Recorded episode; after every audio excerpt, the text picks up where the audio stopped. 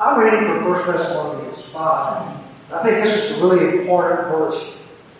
Actually, I'm going to read three verses, not just the one that is listed. Starting with verse 16, it says, Rejoice always, pray continuously, give thanks in all circumstances. This is God's will for you in Christ Jesus. Psalm 103, one of my favorite passages. It says, Bless the Lord, O my soul, and all that is within me. Bless his holy name, and forget none of his benefits. And he there begins to list all the blessings that people have received from God. I think there is no prayer too small for us to pray, and no thanksgiving that is too small for us to offer to God. You may, this may sound a little strange to you, but sometimes when I'm driving through a parking lot and I can't find a place to park, I'll pray, say, Lord, help me find a place to park. And when God does, then I thank Him for doing that. It's, the Bible says every good and perfect gift comes from above. Everything good in your life has come from Him. When you pray, there are basically five things you can pray in a prayer. First of all is recognition of God, who He is, and adoring Him. Number two is thanksgiving and praise for all that God has done. Number three is confession of all of our sins. Number four, dedication of ourselves, all that we are and all that we have unto Him. And number five is to make petitions. Now, usually we jump right into the petitions asking God to do something for us, especially if we have a crisis, well, we're going to start praying. And forget all preliminaries, we get right down to business asking God for what we want. That probably ought to be last on the agenda. And I, I believe that there are some, some key things for which we should pray in life. First of all, we should give thanks to God for healing. God is the one that gives healing. You remember that Jesus was traveling along one day and there were ten lepers, and leprosy was a dreaded disease in that day. There was no cure, but not only that, because of the disease, they couldn't be around other people. They had to stay separate. They were isolated until the disease finally killed them. So there were these ten lepers, and they said, Master, have mercy on us. Jesus said to them, Go to the priest and let him have a look. And so they walked away, and on the way, they experienced healing. And nine of them evidently just kept walking to the priest, and only the priest could declare them no longer to have leprosy. But one of them turned and he went back to Jesus. He fell on his face. He said, Thank you. Jesus said, Where are the other nine?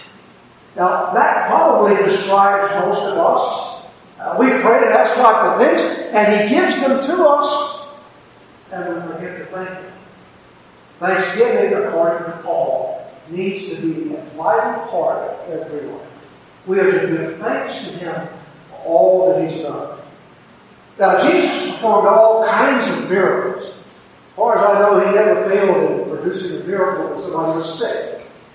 Paul, according to the Bible, also had an unusual gift in being able to heal people. It says in Acts 19 that the hand of the Lord was upon Paul in producing miracles. God had a purpose in each one of them. We know that sometimes today we pray, God may give us a lot of things, but sometimes He doesn't give one thing we ask in the way, at least, that we ask. And it is an act of faith to have hope that God has a purpose and a reason that we can't understand, but we know that God is always going to give us what is best. I think that there are times that uh, God works and we don't even know about the things that He's done. Uh, some situations that He causes us to avoid, some healing that He produces that could have been very serious and we didn't even know about them. Really, there are at least three kinds of healing that take place. One of them is a natural healing. God's constructed our bodies so that in most occasions they actually take care of themselves. If you get a scratch, it's going to heal. If you have a bruise, the older we get, the more bruises that just show up on our bodies. Uh, you know, but with God's grace, those are going to heal. If you get a bacteria or you get a virus, body just takes care of that. You don't even have to see anybody else. It's a natural thing that is given by God, but yet God is still the one behind it. If an illness becomes bad enough to go to the doctor, we men are not apt to go to the doctor unless you know, it's really pretty serious. but some people go to the doctor with every little thing. Probably the doctor was not necessary. We go there, the doctor can do some kind of procedure, he can give us advice, he can give us some kind of pill, and maybe with all that we become better. But even that is given by God. Finally, there's a straight divine healing. Sometimes God gives healing in ways that we can't explain. You've all heard of the Mayo Clinic. One of the two brothers were founders, Will Mayo, uh, was a doctor and he worked in the hospital for years and years. And he said, you know, there are occasions when somebody has actually died.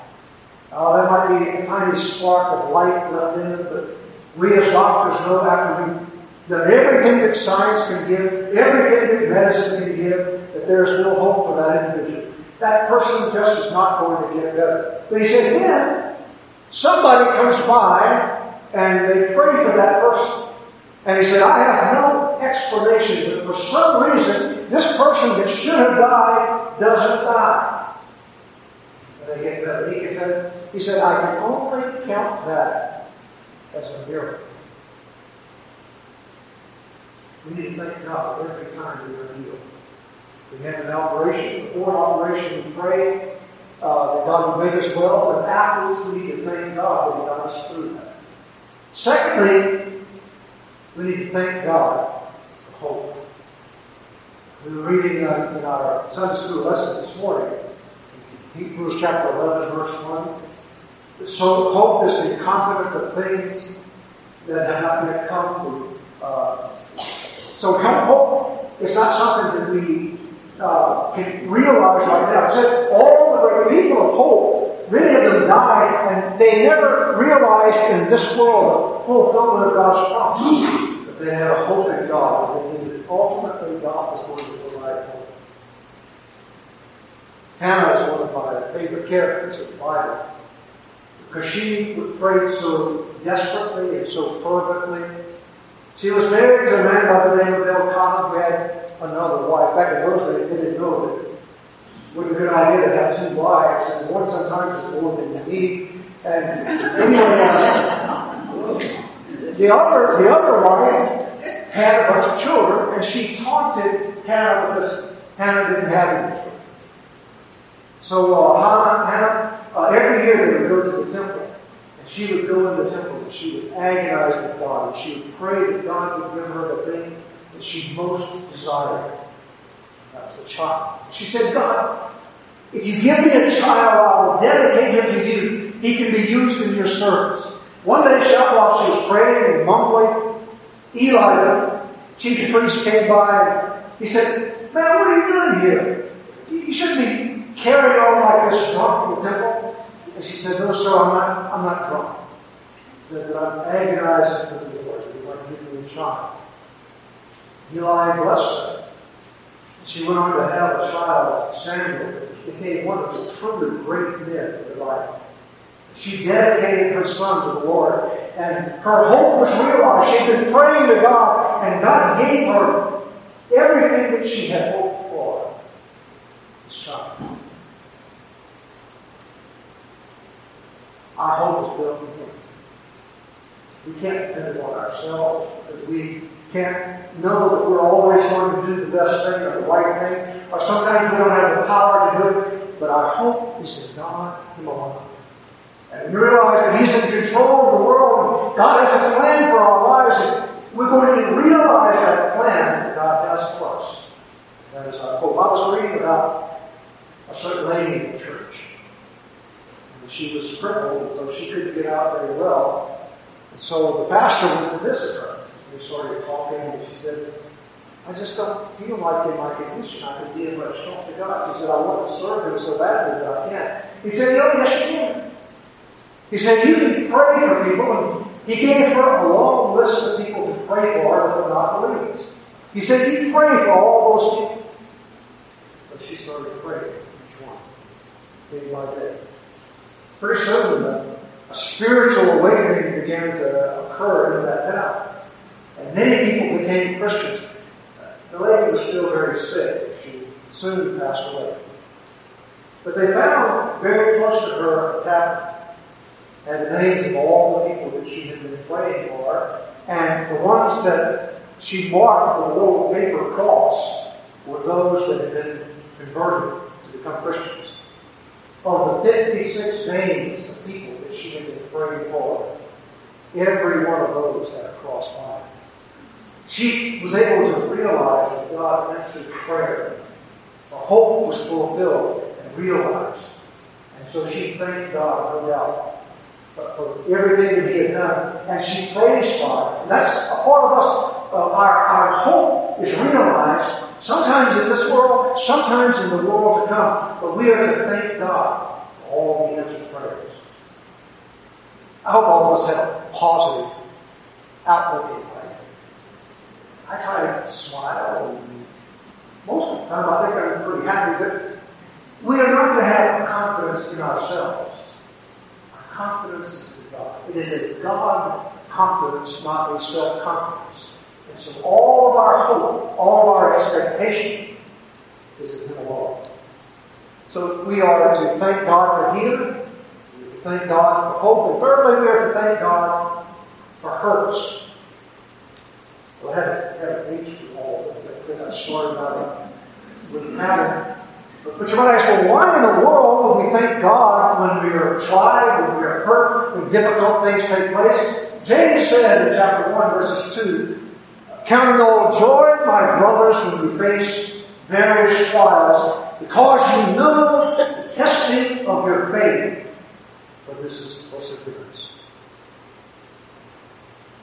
This is the Christian way of saying, what doesn't kill you makes you stronger.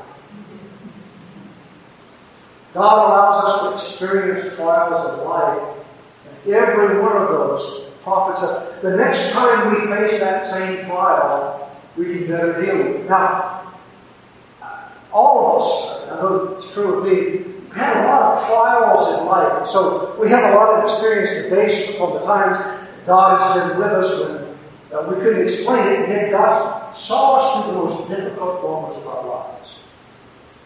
We thank God for it. Even the trials. You remember Daniel in the Old Testament. Daniel uh, lived in a time in which the Jews had been carried off into captivity. Darius the Mede was the king at that time. And Daniel was one of the most important people in the kingdom, even though his people had been in captivity. He was one of the three most important administrators. King was thinking about promoting him even more, and everybody else became jealous. And so they came up with a plan to get rid of Daniel. They went to the king without Daniel. And they said, all of your administrators and others believe it would be a great idea for everybody to pray to no one, no other God, except you for one month.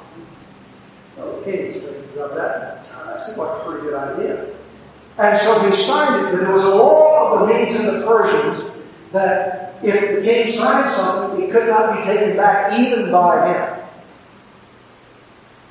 It was Daniel's practice every day to pray three times to God and to offer thanks to God. And you know what he did when he found out about this edict? Prayed, giving thanks to God. Now, you might have expected him to say, well, Lord, help me out here. I, have done something that's illegal, but I have to, I have to pray to you. I can't stop doing that. The Bible says he continued to give thanks as was his custom. Now, naturally, the enemies found out about it because they set him up to begin with. Took him before the king and said, You have the edict that he's to be put to death. King didn't want to do it, but then they reminded him again of what he had signed that could not be taken away. So Daniel was thrown into the lion's den, and the king put his seal on the cave. I think Daniel slept pretty well that night. The king didn't. And early in the morning he came and he went to the edge, to the entrance of the cave, and he said, Daniel, did your God spare you? He said he did. He closed the mouths of the lions. Even in the midst of his trials. He was still able to pray I have permission to use this as an illustration. Uh, Lynn and I go visiting pretty much every week. And you know, we had heard about Linda Marsh. And she had some real troubles in recent days. She got kicked by one of the horses that she adopted. An ungrateful adoptee, no doubt. and then uh, right after that, she was on the ladder trying to put some lights up and make the place a little brighter. She fell off the ladder and at first they thought that she had dislocated her shoulder and cracked some ribs. And we heard that she was in really a lot of pain, so we went to see her. And lo and behold, she answered the door at the big gate. And we went in, and she, boy, she was cheerful. You know, she must have this woman that was full of energy. And she was smiling and uh, kind of uh, trying to take care of it, being a great hostess. And she didn't complain the whole time. She just walked kind of slowly because her ribs were even though the shoulder was not dislocated. She, uh, you know, she was she was just there with us chatting, and before we left, she said, "I want you to see something." And so we did. She has two little bedrooms, and she showed us one of the bedrooms. It was actually it had a table and chairs that had been made into a classroom. And on the board, there was a whiteboard. And what had happened, she found out some kids and some adults in the area did not know English. So she's doing ESL classes with the adults and then also later with the children. And she showed the whiteboard, she said, Oh, the kids love to be able to draw on the whiteboard. She said, If you have an extra one, I'll take it too. But what I appreciated was, even in the midst of all that was going on in her life. She was still thanking and praising God. God is so good to each one of us. Paul says, in everything, give thanks. And then finally, we again give thanks for heaven. No matter what happens in this life, we cannot lose our salvation. Once you have salvation, it sort of makes everything else in this world somewhat insignificant. You, know, you may have trials, and you don't understand the trial that you're going through, but because you have salvation, that is enough. And it gets you through the difficult times, and so we never completely fall apart because we know that we've got that. God is supporting us and behind us. One day we're going to stand before Him in all His glory. We're going to see Him as He is. Paul says in 2 Corinthians 9 15, Thanks be to God for his indescribable gift, meaning gift of Jesus Christ. We thank him for that, and that he was willing to die on the cross for all of our sins. What an amazing thing that has done. Paul recognized he was unworthy. Because before he was converted, before he met Christ on the road to Damascus, he was persecuting Christians even putting them to death, dragging them into courts to be tried for, for, uh, for forsaking the faith of the Jews.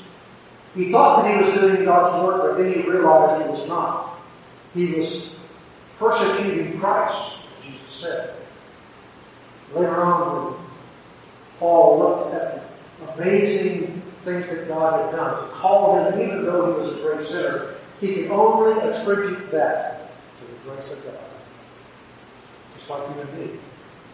We know that we have sinned against God and we don't deserve anything that He has given us. But He has offered us salvation. He has offered us heaven through Himself. I have told all of you the story about Arthur, the inmate in prison, but I want to tell you a little bit more about the story. Arthur uh, had committed a number of crimes In fact, he was convicted of six different crimes, including his last one. By the time that he had committed his last crime, Louisiana had the three strikes and you're outlaw. That is, if you were convicted three times, you would spend the rest of your life in prison. Like I said, the last time that he was arrested, he was in a parish jail, county jail. He said there was barbed wire on the top of the building. And he was jogging because he enjoyed jogging. But he said he was so discouraged about life. He said it actually came to his mind to jump over the fence and just land the concrete below and end it all. He did not. He was convicted, and he was sent to Angola, which at that time was considered the most bloody prison in all of America. But while there, Arthur found Jesus, and his life was completely transformed. He began attending uh, worship services, learning and studying. Eventually, New Orleans Baptist Theological Seminary all uh, set up uh, a, a seminary within the prison. He got his bachelor's degree there. And on the day he graduated, I was actually there because I was looking for some additional inmate chaplains. So I met Arthur. Uh, I invited him to come to our prison. And happened. And immediately himself there was something different about him. He had a compassionate pastor's heart, even then. He went and he helped out the inmates that were most desperate, that were most in need pastoral visitation. He would go to the cell block for those that been locked up for doing something wrong while in prison. He also got his master's degree in theology. He was teaching classes the whole time that he was there. He was teaching some associate level religion classes. He was doing a great work for God. Then uh, the day of the parole hearing came. I was there and I spoke. Then uh, they asked Arthur, do you have something to say? He said, I know that I've hurt a lot of people, family and other people.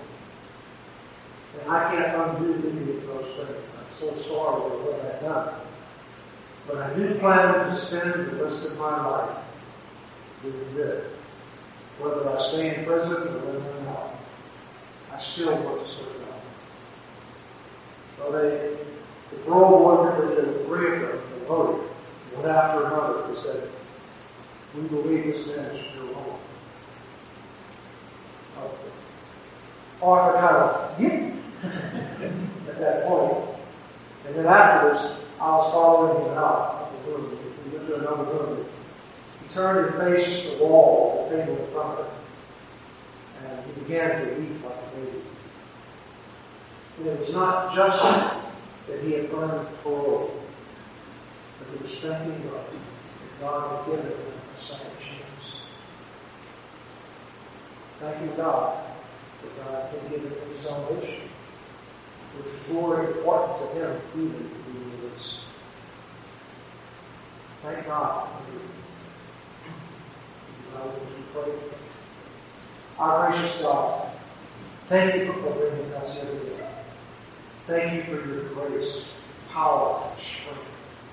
Thank you that you watch over us, take care of us. Thank you, God, that you love us even when we're most unloved.